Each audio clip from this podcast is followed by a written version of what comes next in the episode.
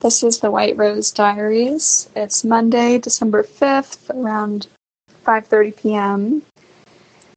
Let's see. I don't know. Over the weekend, I've been having some thoughts.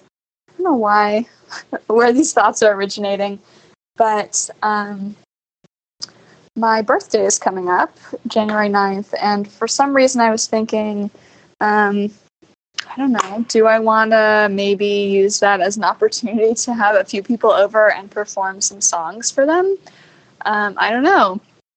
Maybe. Like, I, I guess a part of me does want to do that. Another part of me doesn't because um, singing and like performing my music in front of people is, or performing anything, doesn't have to be my music in front of people. It's not something I feel super comfortable with, but I have this notion that um, in terms of my journey as a composer, as someone who writes songs, um, it would be a pretty good skill to have and you know a good thing to not be totally freaked out about to be able to play and sing my songs for people.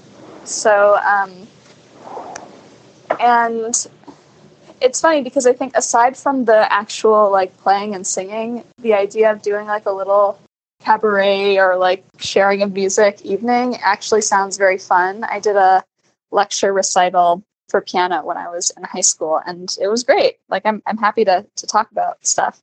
Um, so that's sort of been on my mind and i think part of it too is what i'm realizing about the white rose is i'm at you know for this iteration i'm at kind of a final stage of the process.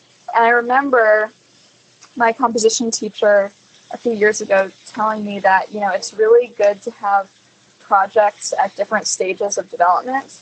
And i think i've been feeling that you know like the completion stage is cool but it lacks kind of the